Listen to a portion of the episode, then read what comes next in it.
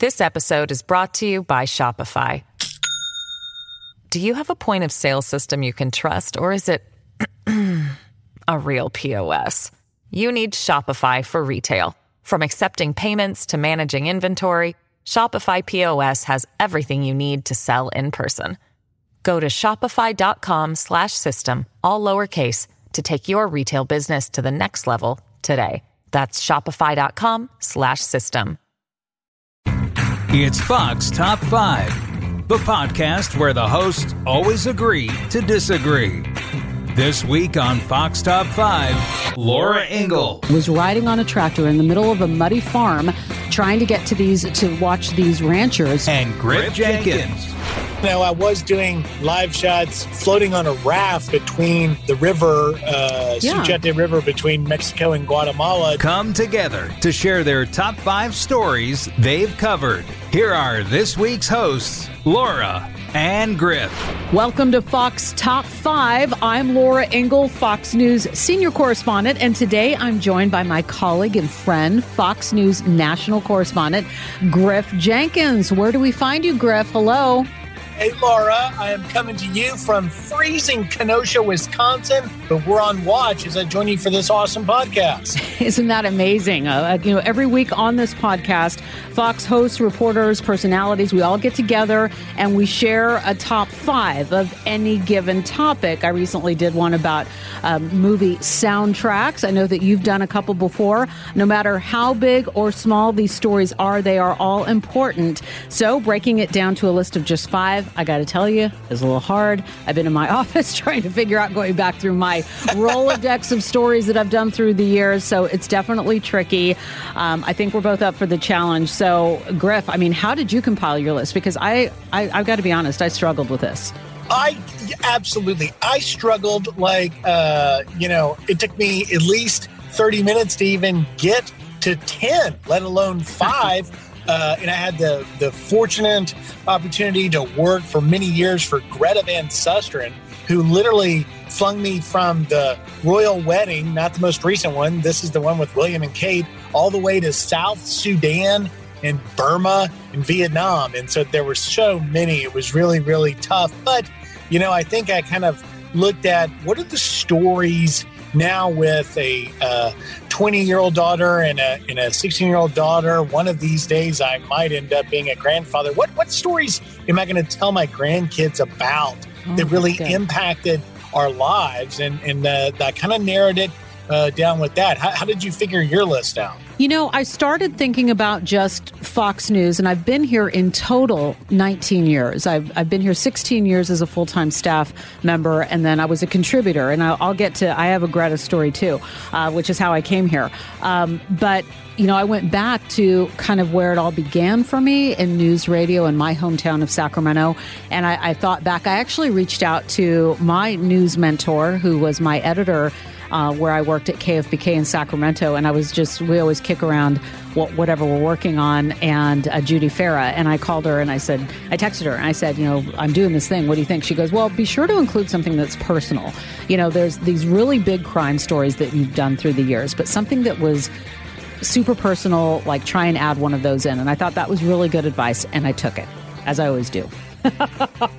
so. Well, let's do it. How do we start? All Just right, go so we're gonna five and work our way down. That's right. That's uh, that's the uh, instruction and the assignment, Griff. So uh, let's start with your number five. What do you got? Number five.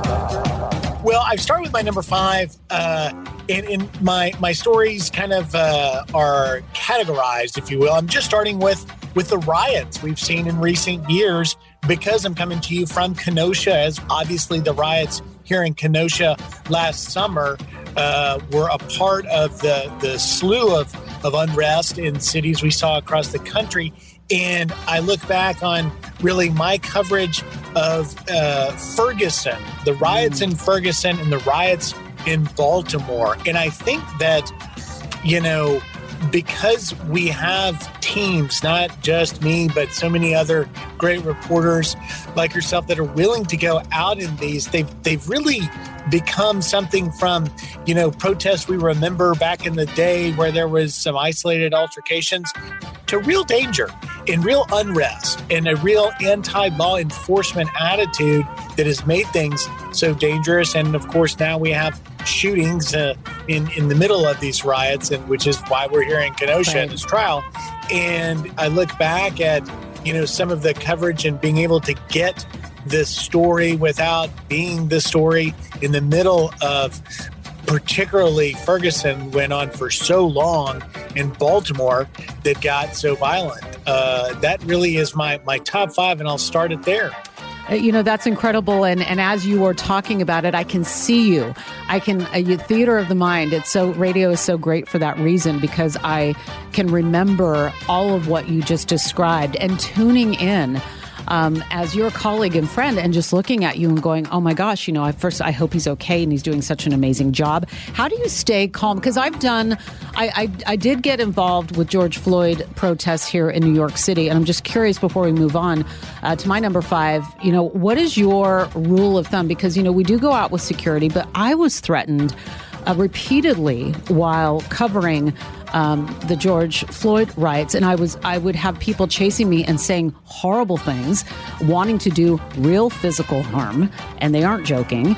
And you know, you're looking at that face to face while you have a camera in your face, and while you are trying to calmly tell the story of what's happening. What is your trick? Yeah, it's such a great point, and you know, look as as you've seen on TV, I've been pushed and punched, and uh, God, we've had bricks hit us. But I think you know the golden rule of thumb is always everybody comes out unhurt. Your team, your producer, your cameraman, and you've got the security, and so you really just have to focus on uh, when the threat is too great, you have to back out. You have to get away. You want to get the viewers as close to be the eyes and ears for the viewers to see it, but to get uh, uh, away when it is too dangerous. And that's just one of those things that uh, the sixth sense really helps you know. Really, as you mentioned, when they're really pointed, direct threats, and you you can kind of sense that that things can can quickly turn. You just want to get yourself in a position so that you're not stuck uh, and anybody's getting hurt. That's right, and and a great point. And also, you know, when you mentioned the team and getting the team in and out safely, and that has been such an important part of what we all do. You especially, uh, you've been in the thick of it way more than most of us, um, and and having your security team, and it's almost you you form a tight circle at times, and you're protecting the cameraman too, and the audio guy, and, and just everybody who's involved, um, and working together cohesively as a unit. Um, I've seen that with your teams and with the teams I've worked with, and uh, hats off to everybody who helps keep it safe for us. And, and our management has always been great about making sure that we are all protected and safe, and, and we do the best we can. So, uh, hats off to you, and a tip of the hat to everybody who does that work, um, not just with us, but with other networks. Well, thank you. Thank yeah. you. And our management does get a kudos for always they making do. sure we're okay. But that's my five. Okay. What's your five? So I'm taking it all the way back to the beginning of my reporting career. Um, I mentioned that I'm from Sacramento, California, proudly so. And before I was a reporter, I was a DJ. And I know we've got a couple of uh, former rock jocks in, in you know, Janice Dean and John Roberts was a former VJ. Um, but I was a former DJ from Sacramento. I worked, uh, I was 7 to midnight Monday through Friday, KRXQ 93 Rock. I played Aerosmith, Metallica, ACDC. That was my jam. That's what I did for many, many years. Then one day, as radio, as, radio as radio stories go, a new program director comes in, cleans house, you know, you're, uh, you shown the door and what I had remembered was um, I'll try to keep this short, but my, my grandmother used to listen to a transistor radio. She had it on top of her dryer in her house, and she always had on this radio station, KFBK. And Tom Sullivan was there, who was with Fox for a while and uh, still doing radio today on KFBK. And I used to listen to Tom, and I thought, man, that's so cool what he does, and he's so relatable, and he's not he's not talking at me, he's talking to me and with me, and I loved that, and I really wanted to be somehow involved in news radio. So I started, you know, I, I got involved with the company at, as an intern, taking out the trash. You know, I went from being a, a, major, you know, rock DJ, like on this big show, to I had to start all over again, go in and become you know, as somebody who I eventually got to run the board.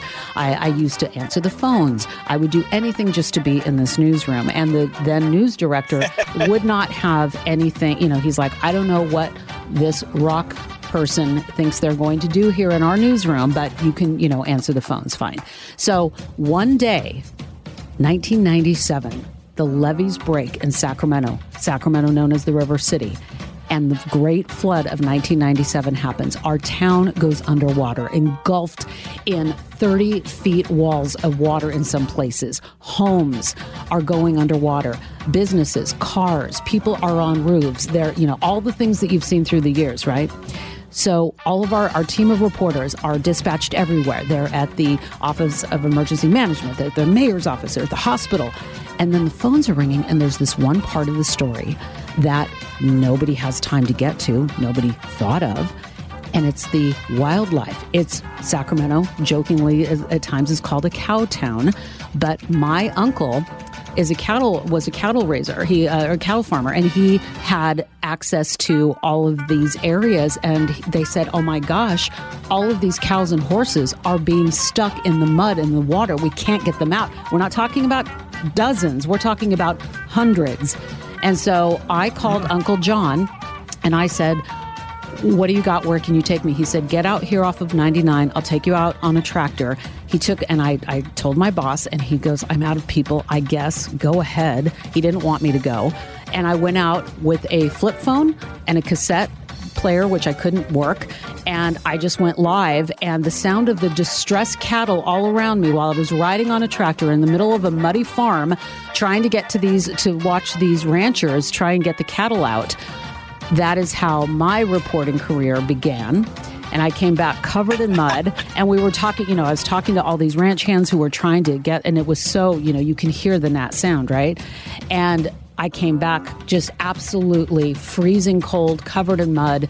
And the news director, who would never give me a chance, looked at me and said, Well, I guess you're a reporter now. And that's that's how it began. So the great flood of 1997 in Sacramento, California, that is my number five. That is amazing. I love that. And I can only imagine, as you mentioned, the theater of the mind that radio is. Uh, I think that is an awesome story. I worked in radio and talk radio in the 90s, and that's kind of the path how I ended up in this uh, uh, business as well. And so I think that is amazing uh, to hear. That, that story, might should have been your number one. I know. Or I'm not sure. well, that's just kind of how it all began, and and from there, you know, then I, I got different assignments and you know learned how to use that tape deck, and, and off off we went. So, what's your number four? The countdown continues after this. This episode is brought to you by Shopify. Do you have a point of sale system you can trust, or is it a real POS? You need Shopify for retail. From accepting payments to managing inventory, Shopify POS has everything you need to sell in person. Go to shopify.com/system all lowercase to take your retail business to the next level today. That's shopify.com/system. Number four. All right, so number four for me, and uh, playing uh, off of the uh, water theme, so to speak. Um, my my category is hurricanes, and uh, as our listeners may have noticed, uh, I tend to like to cover those hurricanes. Being a surfer, yes. not from California, but uh, a surfer nonetheless, I, am very comfortable in the water. And you, Laura, covered a lot of hurricanes too. Yep. And I think that um, it's it's number four as this category. But if I had to sort of pick one, I mean, I've covered most uh, all of the big hurricanes that have happened here in the last 20 years. I, my very first one was Katrina, and I was working for Fox News Radio. And uh, the Mitch Davis sent me down there. I was like, go. And that was my first hurricane ever. And I remember after it was over thinking, I'm not sure I want to do that again. but uh, if I had to pick one cover, one story that I covered, one hurricane, it would really be Hurricane Harvey. Mm. Uh, Houston, the flooding, uh, and I was there for so long, and you know, we really had never seen a water event so catastrophic like that. And we're told by experts that because of climate change, because of the way things are going, that these storms are getting worse.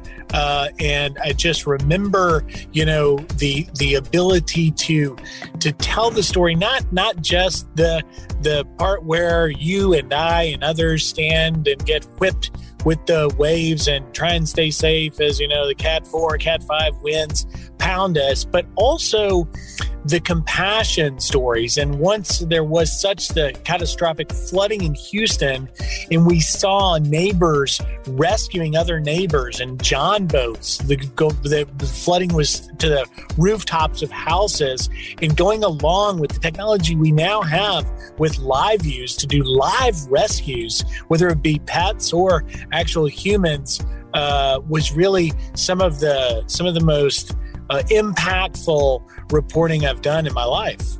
Wow, that is incredible. I, I, and I love that you made that a category, which was so smart. I should have done that. That's what. That's how I could have gotten my other stories, Griff. See, we learn from each other. I should have because because my my number four is the same. Hurricane Katrina. I could have included that in my in my flooding uh, category, which I should have, but nonetheless, uh, great minds think alike. So Hurricane Katrina is my number four as well. Did we ever see each other while we were there? You, you know, I'm not sure we saw each other because uh, as the radio person, you know, uh, I finally worked ourselves so our listeners understand it was such a uh, devastating storm that Fox's entire team ended up kind of in a in a in a, a, a camper van of sorts, and then in a little sort of uh, parking lot of a car dealership. If you remember that compound they built, but Yeah, well- really, usually uh, typical hurricane coverage, you could get into some hotels and whatnot, and uh, it, it really just wrecked New Orleans in ways that had never been That's right. crashed. And so for the first three nights, since I was the the uh, last minute Fox News radio guy that came in, I was living uh, by myself out of a rental pickup truck. A Ford F one fifty was Oh my my home, and then I finally got into the uh, the compound that uh, the rest of the network had. So I can't remember. I just I- remember thinking because I'd never been in a hurricane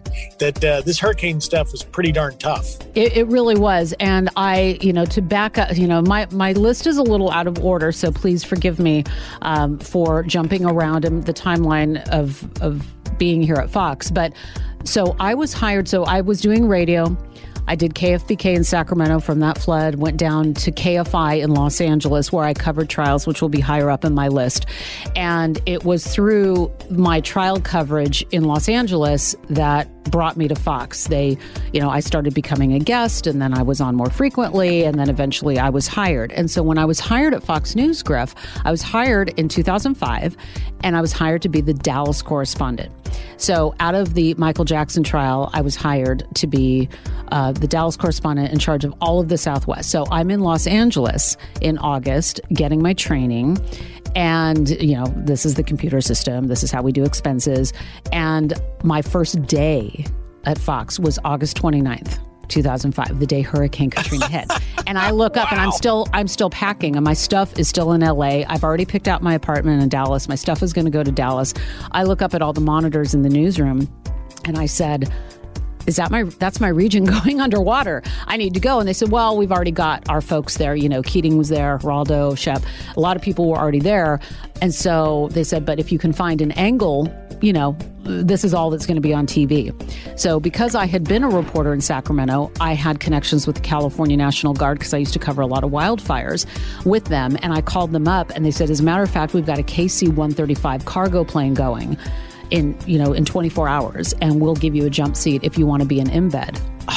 Of course. So off we went uh, with little notice and we went with the california national guard on this plane and where they went we went which is probably now that i say that out loud probably why i didn't see you because i was with the california national guard so we didn't get the tour bus. Uh, but we were with you know we slept under the air wings of all these units we went to. We were out where where they slept we slept. We went to the airport in new orleans and i slept on baggage claim number four. So if you're ever there that used to be where we were positioned. Um, and so um, we went all over the place. We were there for 33 days And Wow. I think my first two weeks at Fox News, I didn't you know, there was nowhere to take a shower. You know, we were, thank God for the baseball hat. And we went to a Gulfport, Mississippi, which was like being in a blender. We went to uh, the aftermath of that. We went to Daphne, Alabama. And so I was there with my team for 33 days. Um, and it was an incredible experience. That's amazing. That's unbelievable. Welcome to the new job. I know, right? uh, um, and then, and then my job changed. Um, I got a call from headquarters in New York saying they wanted to see me, and I thought, oh man, I blew it. I mean, really, I have to go. I'm going. I'm being called back up to New York, and they had offered me. They said we've been watching you, and we're going to put you on a broadcast show with Geraldo Rivera called Geraldo at Large. We're launching it in a few months. We want you to be one of the people. So my life took a totally i was like but but what about dallas? My my stuff? And they said don't worry about it. You're never going to be home. So anyway That's hur- awesome. so hurricane katrina ended up being i mean and, and what just what you said i mean the act of of seeing so many people helping each other. Being in a parking lot we were in many many walmart parking lots or parking lots of big box stores where people would just stand there and they had a plastic bag of all they had left in the world looking for any medication or a way to call their family members or where do we go next? What do we do? How do we get there? Can you help? And you know that's one of the things that we can do is bring those stories to light help connect people. Um, and it was an incredibly rewarding um, devastating experience but one that we all shared collectively as the country watching it and helping out as much as we could so there's my number four That's amazing. So, playing off of your life sort of turning moments, I'll go to my number three. Number three. Uh, my number three was the invasion of Iraq in 2003. Ollie North was not one of the original reporters assigned to cover uh, the Iraq uh, invasion because he wasn't a reporter. He's obviously a retired Marine. right And he was adamant that he'd go, and Roger Ailes ultimately decided to send him. And uh, I was the associate producer for War Stories documentary. I wasn't in the military, I'd never been over there. And this new sort of embed system was the brainchild of then the uh, Pentagon press secretary, Torie Clarke, because she said, let's send two man teams embedded with individual units, and it will revolutionize how the media covers wars. And the end result was it definitely did. And it really, uh, I think, worked out better than the Pentagon even thought in terms of the stories that were told of heroism, and, and particularly when you had local media embedded with hometown units. But it was life changing for me, Laura, because uh, I was in New York with Colonel North when he was uh, pressing uh, the powers that be to go to Iraq in February of 2003. Of course, uh, the war broke out in March 2003. And they decided they weren't going to send Ollie because they didn't have a cameraman uh, with combat experience that could get him up and on the air. And Ollie said, "No problem, because Griff can send me." And they were like, "What? that you think you can go?" And so I said, "You bet." And Sharri Berg, who I will forever be grateful, was like, "If you want to try, we'll give you a shot." And so they loaded me up with the video phone, camera, all this other stuff. And 24 hours later, I boarded a plane by myself for Kuwait, got up to speed with the Fox crews. And then when the invasion started, uh, uh, on day one, we were up with Ollie North in a gunfight with Marines embedded with HMM 268. Interestingly enough, I can relate to the uh, 30 something days. My, my nickname in Ollie North's book about the Iraq War was mailbag because we had been separated from our gear and our, our backpacks and, and clothes and stuff. And so I had no change of clothes, no sleeping bag, nothing for gosh some 30 35 days really i never saw it again we were there for four days four months but uh, you know telling that story and going from uh, never even thinking i was going to be uh, uh, in a situation like that to being in the tip of the spear making it all the way into baghdad with the day we took baghdad i was there with Ollie all the way into Tikrit. and i went back again uh, in November of 2003. I went back in 2004, 5, uh, or 2004, 2006, and then again in 2016 with Ollie uh, in Mosul when they were fighting uh, ISIS from Mosul. And so that had a great impact on my life and really was one of the coolest assignments I ever had because obviously I got the opportunity to document the heroism of our young men and women uh, fighting overseas for our freedom. And, and that is just uh, something that is hard to verbalize really what it's like, the sacrifice they're making, their bravery, their courage, and, and of course, uh, being able to bring it uh, to our viewers uh, and listeners is, is uh, remarkable and in such an incredible way. And it, that is just so incredible. I'm so happy that Sharri let you do that assignment uh, because I remember watching all of this uh, unfold. And, you know, people, uh, and I know that people realize, I mean, people sometimes will say, gosh, you don't realize what it takes to get something on TV. And I think more people now do, right, with social media. And we, we I love to show behind the scenes. Um, and with some of the stories that we cover, people say, wow, you know, you, you setting up the camera, or just even how you had to get that gear in, how we had to get the gear into Katrina, for that matter, is, is really incredible. And just having the resolve to not only tell these stories, to humanize uh, some of the situations that you're in and being able to bring that is such a gift and a talent. And I'm so proud to know you, Griff. I really am. I mean, that's that's really incredible what you've done. well, that's my three. What's your number three? All right, my number three. So all of my stuff is super serious, right? And I do a lot of crime, which is my which is my wheelhouse. Um, so, and I'm, you know, it was really really hard to pick number three because what I wanted to do was talk about either the Connecticut home invasion case, which was brutal, the Jennifer Dulos case, which was recent. She's still missing. I interviewed the the husband. Um, you know, the Long Island serial killer, which I just did a uh, series on for Fox Nation. But I'm gonna have some fun for a second and my number three is going on tour for Fox News with Iron Maiden. Iron Maiden. I remember this. I yes. was hoping you would include this. Really? I, I was like, yes. I just, I have to because you know what? It really was and has been a highlight of mine. And I am, uh, again, a, you know, a former rock DJ, a, a totally hard rock my whole life played it, lived it, loved it. And when I came across what was happening with Iron Maiden in 2008.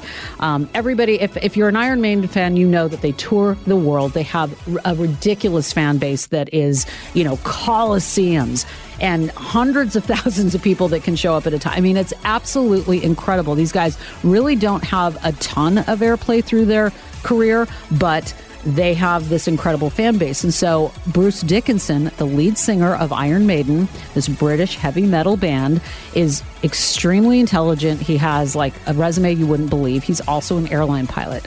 And he was an airline pilot um, in the UK and had this idea of taking a Boeing 757 and converting it because they weren't able to get to all the countries they wanted to get as fast as they wanted to tour, and they were having to leave some countries off, which off their tour, which they didn't want to do. So what they did was they converted this plane and and Bruce Dickinson says I've got this idea. We will take this. We'll, we'll call it Ed Force 1 Ed is of course you know Eddie is their mascot this big you know mummy mascot they called it Ed Force One, and by doing this, they they put the band in first class, they put the crew in coach, and then they gutted the back so that they could bring all of their equipment. Bruce says, "I'll fly the plane, and I'll get us around the country in and out because I know how to do this, uh, and we'll do almost like this European style itinerary." But on an intercontinental basis.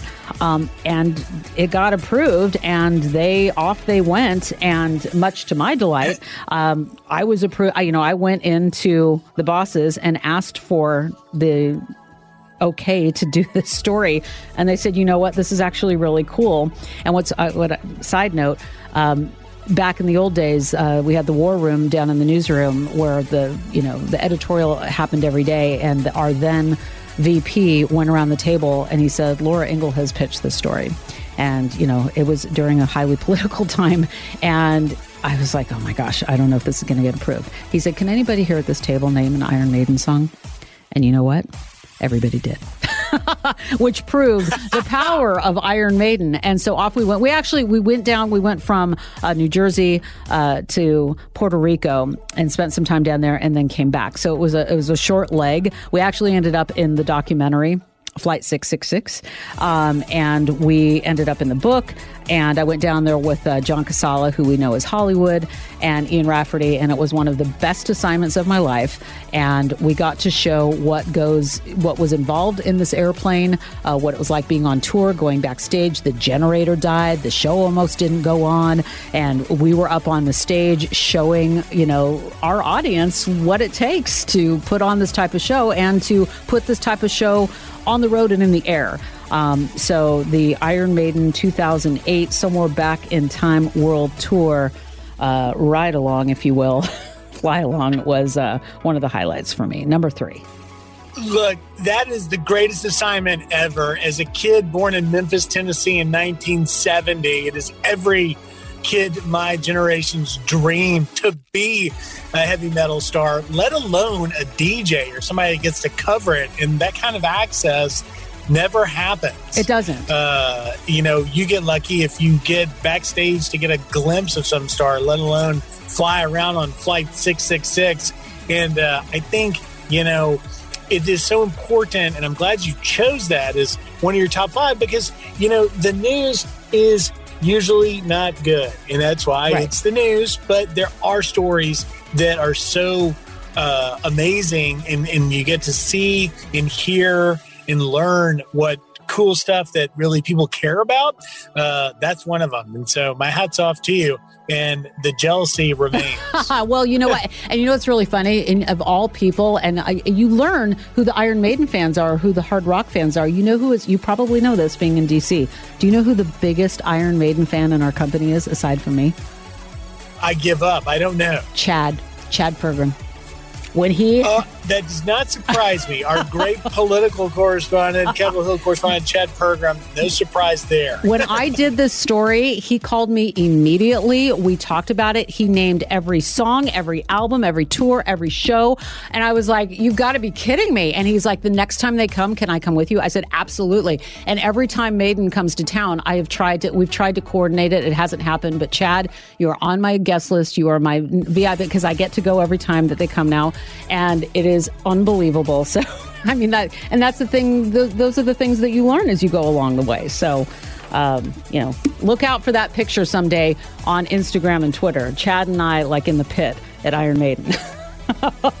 Hats off, rock on. It's going to happen. All right, number two, Griff. The countdown continues after this. Number two. We're getting down there. Number two. Um, I think really my number two is what I have most been associated with, and that is the border mm. and the story that I've covered of the Mexican caravans. Just back a few weeks ago from being in the Mexican caravan a month ago, I went all the way down to the Panamanian jungle in the Darien Gap between Colombia and Panama uh, and this is after, if you'll remember, Laura, two years ago, I went and covered uh, the the caravan that started in San Pedro Sula, Honduras, went all the way through Honduras, all the way through Guatemala, all the way through Mexico to Eagle Pass, Texas, and it took us, I think, 20 days to get there. But uh, the story has been one of those ones where when I started up again in March covering the border and I went down and covered the the Texas side, then went into Matamoros, and then I went to El Paso, and then I went into Juarez, then I was out in uh, uh, Tijuana. Nobody was covering it, no other network. Now, every network is covering it, everybody's covering it because it is such a complex situation for the human aspect of it, which is the desperation of so many people, particularly Central American, in that Honduras, El Salvador, Guatemala, Northern Triangle, where poverty and gangs uh, uh, it just made life untenable in their countries, but also people from all over the world now coming to our border. And the shift between when I covered it two years ago to now, where you have uh, these unprecedented numbers. And it's really, I think, the Biden administration uh, underestimated how impactful uh, the border situation would become uh, and how much I think they uh, didn't expect it to get as out of control as it is now. uh, in the month of, of October that we just got their recent numbers. It's the highest October ever after the most uh, illegal crossings ever last fiscal year, which fiscal years run October to October. And so this is a story that's fresh. Obviously, our listeners have, have seen me down there covering the caravans and covering the border, but I think it's one that is really going to be uh, historical uh, story, if you will, uh, in the sense that uh, it's not a new story per se. Our border it was the case under President Obama, under President George W. Bush, and even before that. Uh, but the but the the opinions of border and of sovereignty and of the border patrol and enforcement has changed so much in such little time that I think we're uh, uh, on, on a completely new footing with that. And so it's been it's it's been difficult to cover. Uh, it's been hard. You're you're really following caravan. You don't know where you're going to stay. You don't know if you get a signal, um, uh, and you're going through some dangerous places. But uh, it's been an important one. And, and to be honest, I kind of look forward to getting back to cover it again, which I suspect will, will be coming in, in the coming weeks and months. Right. I know that there's a rotation, but uh, you know, you are you have been such a force down there. I mean, Griff, I've seen you do live shots like in the bushes at the water. Like, how do you do that? I mean, are you aren't you ever worried about you know what you may encounter? And, and I'm talking about just anybody that could be down there. You know, are you worried when you're doing this at night? Not to sound like no. You know. Try not to be worried. And uh, you know, I was doing uh, live shots uh, floating on a raft uh, uh, last month between uh, the river, uh, yeah. Suchiate River, between Mexico and Guatemala, doing a live shot. We could get a good signal. And all I could think of Laura, is a surfer, is if I fall in, I will never live this down with my surfer friends ever. And so I was much much less worried about the dangers mm-hmm. of the border than embarrassing myself, for which I would never uh, uh, stop be given grief. So you know, you do what you can. Uh, it's a little bit like the riots. We talked earlier about making sure yeah. everybody's safe and making sure, as best you can, everybody is in a secure environment. But, you know, when you follow this story, you don't know where you're going to end up.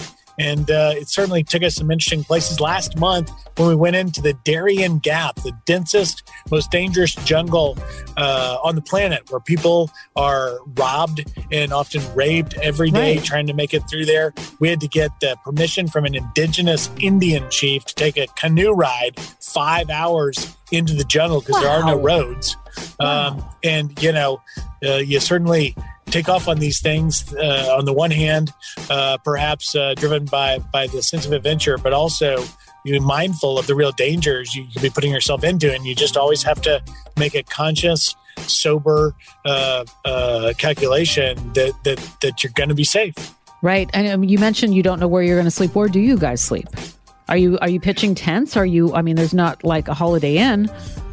No, you find little hotels, little places here and there. Sometimes you're just sleeping in the crew van, um, and that's that's all you can do.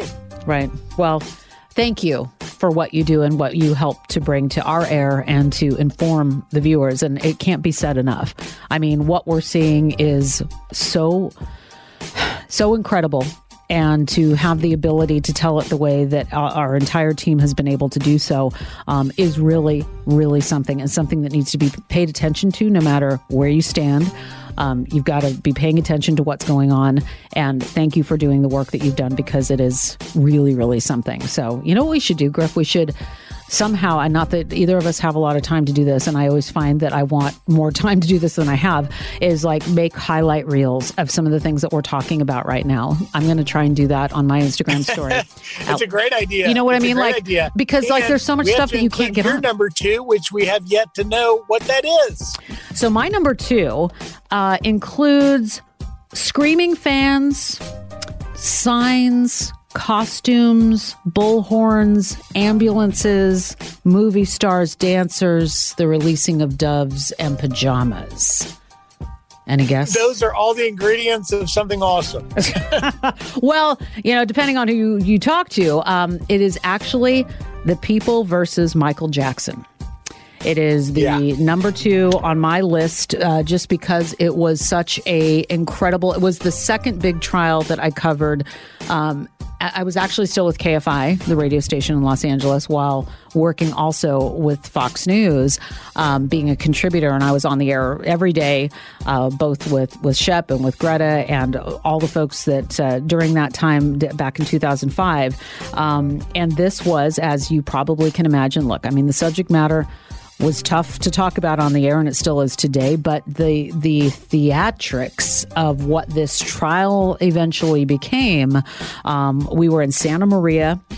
Uh, just outside of Santa Barbara, and it was the 2005 criminal trial uh, that lasted a very long time.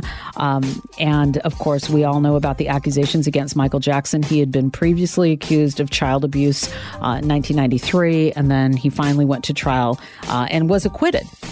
on June 13th of 2005, and we were shuttling back and forth between Neverland Ranch um, and to the courthouse. And some days he would be late, and then they were there would be like, did he run away? Did he get, get did he go somewhere? And then one day he showed up in his pajamas because the judge said you have to show up.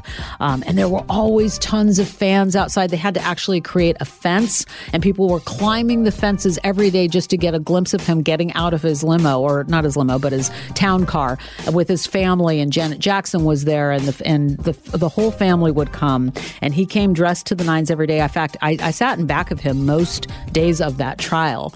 And um, I remember Shep once asked me, he's like, well, what's he like? You know, he doesn't talk um, when he comes in. Um, and I remember saying once on air, because I just didn't know what to say but the truth, I said, well, he smells good. he goes, "What? This is on TV." Uh, and I said, "Well, I, because he's like he, I don't know, he's showered every day. He puts on some kind of cologne, and he wafts by, and you know, he sits down, and I don't know. It's like, you know, when you're asking a radio reporter what uh, something is like, that's that's what happens. But uh, nonetheless, we covered it from gavel to gavel. It was uh, it was a life changing event for me because that is the trial that I was offered the job. Um, I was on TV so much uh, covering this.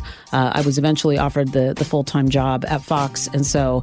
Um, but but when you go and you live these stories, and I, that goes to my number one as well. But I literally got an apartment in Santa Maria. I lived there uh, because commuting back and forth to LA was too difficult with the traffic. And so uh, KFI ended up renting me an apartment. And so I lived there. And I was there every single day. And I was there on the weekends when everybody went home uh, to see what was, you know, we would talk to people and the people that were in this town. And people think of Santa Barbara and, it's beautiful and it's gorgeous country. But Santa Maria is more of a working town, of a farming town. Um, so they had never seen the likes of anything like this uh, before this trial. But it was uh, an incredible experience being in that courtroom every day and just really being, I mean, truly at the circus. That's what this was like. So that's my number two.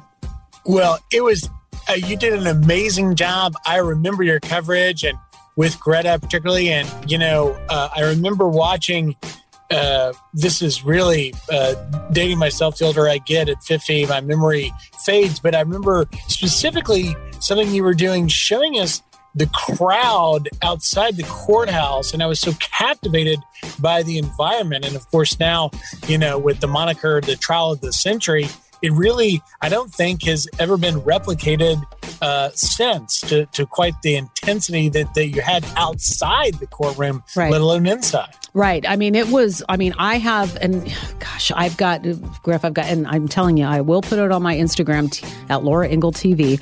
I'm going to make a reel of some of these stories because the the photos that we took, this is before iPhones, right? So, but the, the people standing there with their sign, people were crying. They were weeping openly. They were, you know, spilling over the fence, draping themselves over each other, openly crying for Michael Jackson. And, you know, I remember the day of the verdict, somebody brought doves and they were releasing doves in the air. I mean, it was just, it was, it was crazy. It was crazy. It really was. And, uh, you know, to go through that entire trial um, and then to have the verdict, I think the verdict shocked a lot of people. Those of us that sat through every minute of testimony, it was like, wow, really? Okay. And, you know, you go out and you report it and you, and you move on. But uh, uh, definitely look, you're at a trial right now where there is, you know, uh, this element of, you know, frustration and and anger, and there's a lot going on, and these trials are very important to cover. I hope that there is more transparency in the courtroom as we move forward covering these trials for sure. Indeed, indeed. Well, that Yeah, was that no. was uh, once in a lifetime. I think that trial. Right. All right. What's your number one, Griff? Number. Number. Number. Number one.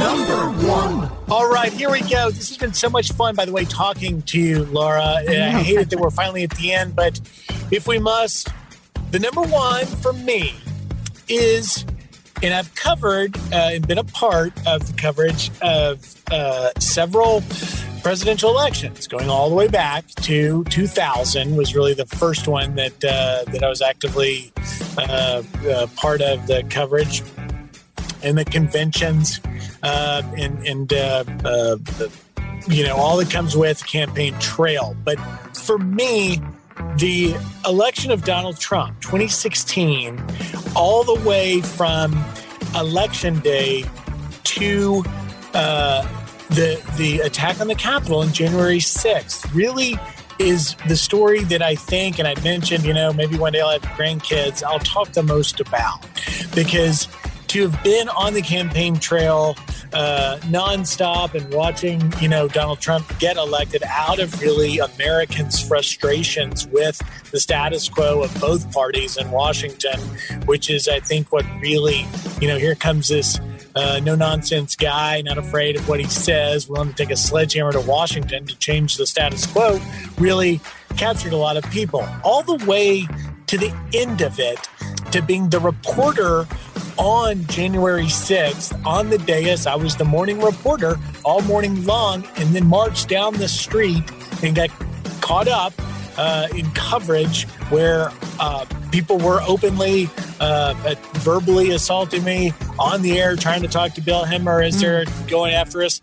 Uh, three clips of which I had three actual live shots that ended up Laura being exhibits, actual exhibits in the impeachment trial of Donald Trump that the Democrat impeachment managers used to demonstrate what was happening there that day.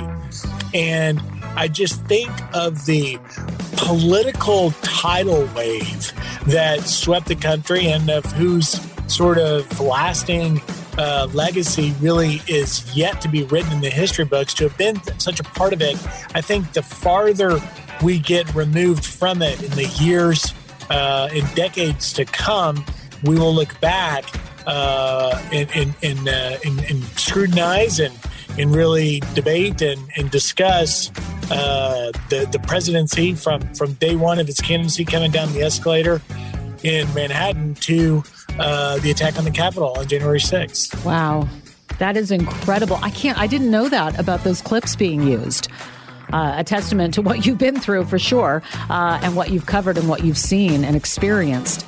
My goodness, yeah, we covered. I covered uh, the election night of uh, when Donald Trump won um, for radio. I was doing Fox News Radio, and uh, you know, we I think we can all remember that night.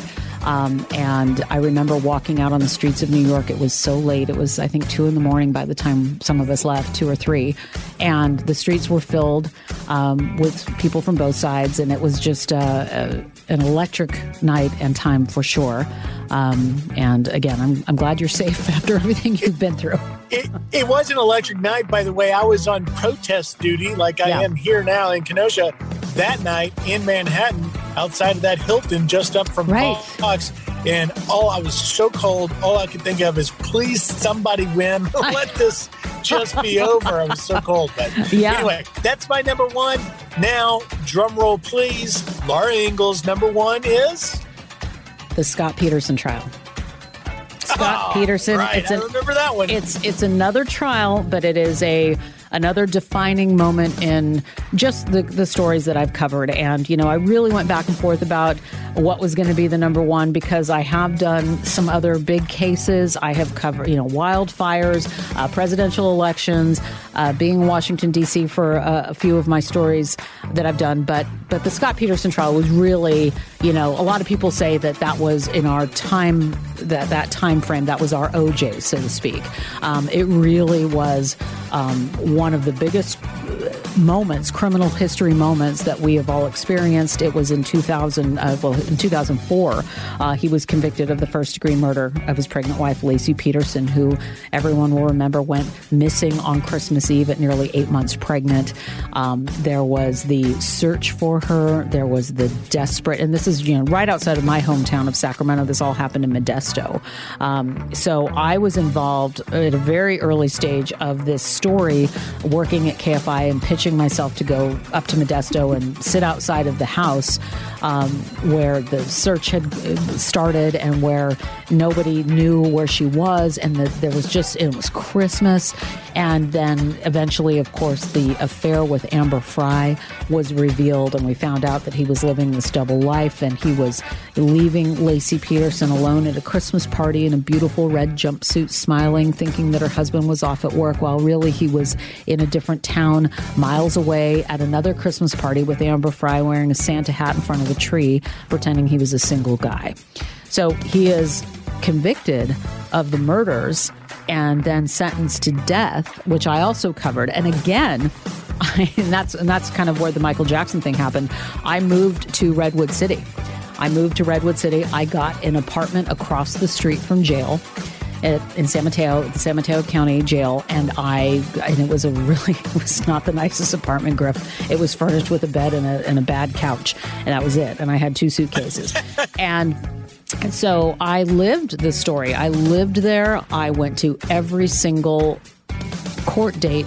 And what happened was, I wasn't a national correspondent yet, and I wasn't local. And local and national got priority to be in the courtroom. So I had to go every morning and do the public lottery, which I actually just found. I'll text it to you and I'll, I'll put it on my page. But I, I just found my, one of my lottery tickets, and you got to pass every day uh, as a member of the public. So I got to go in, and then I would do, you know, these stories. And actually, that is where kind of, and, and just to sidetrack, when Scott Peterson was first arraigned, Remember, he was caught down by the border. He was in San Diego. His hair was bleached blonde. He had a bunch of money and zip ties and tent gear and all the stuff in his car. It looked like he was going to make a run for it.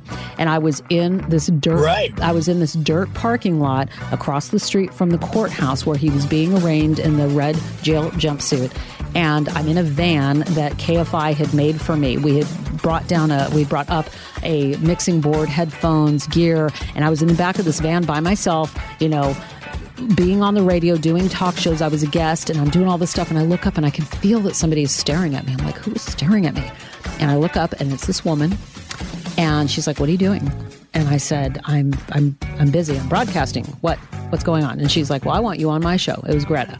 And that is how the whole thing, yeah, that was how the whole thing began. She was like, I want you, know, you've been in the courtroom. I want to talk to you. And so I remember sitting um, on a director's chair with a post-it note, which is all I could manage to in my rush to get over there. I was thinking, oh my God, what am I going to say? Let me get a little post-it note. And I remember going over there and, uh, and then they said, okay, so tomorrow, same time. It's like, wow, okay. And so I started doing that. So anyway, that was a big part of my career. But just the story itself was something that touched me personally. My best friend at the time uh, looked like her. She was also pregnant. The idea that a missing pregnant woman on Christmas, uh, that this could be unfolding near my hometown, it touched me. I wanted to know what happened. I wanted to be uh, there for every part of the story. That was an amazing number one. Thank you very much, Griff. Well, I, I loved your list as well. I, I I don't know. Can we do like five through ten the next time? We're gonna have to like come up with. I mean, I, say, I mean, it's, it's I very that's hard. a great idea, and I think you have a great idea too to post pictures or clips of these stories on social media. You know, we get so busy with our lives we forget Yeah. that uh, sometimes somebody might want to see some of these things. So Yeah. that was great. It's been great uh, uh, being with you. Otherwise, I'll sign off unless you have some final thoughts, Laura. Well, I am, uh, you know, I'm keeping my fingers crossed for a safe news coverage for you for where you are now. Um, and we hope, you know, we're all looking forward to seeing the end of that. As always, Griff, terrific coverage on everything you do. I watch you on the weekends. I love watching you at the anchor desk as well. You do radio, you're out in the field, you're in danger, you do it all, and you also surf. So you're pretty cool in my book. Listen, I'm just learning it from the best, like a little gal named Laura from Sacramento, California.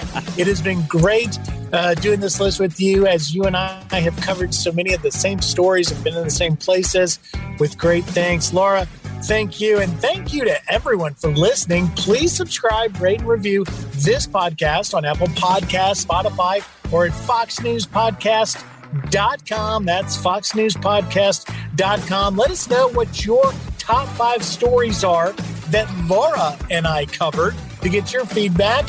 Laura, have a great rest of your day. Thank you so much, Griff. And we just want to remind you you've been listening to Fox Top 5 on the Fox News Podcast Network. We'll see you on TV.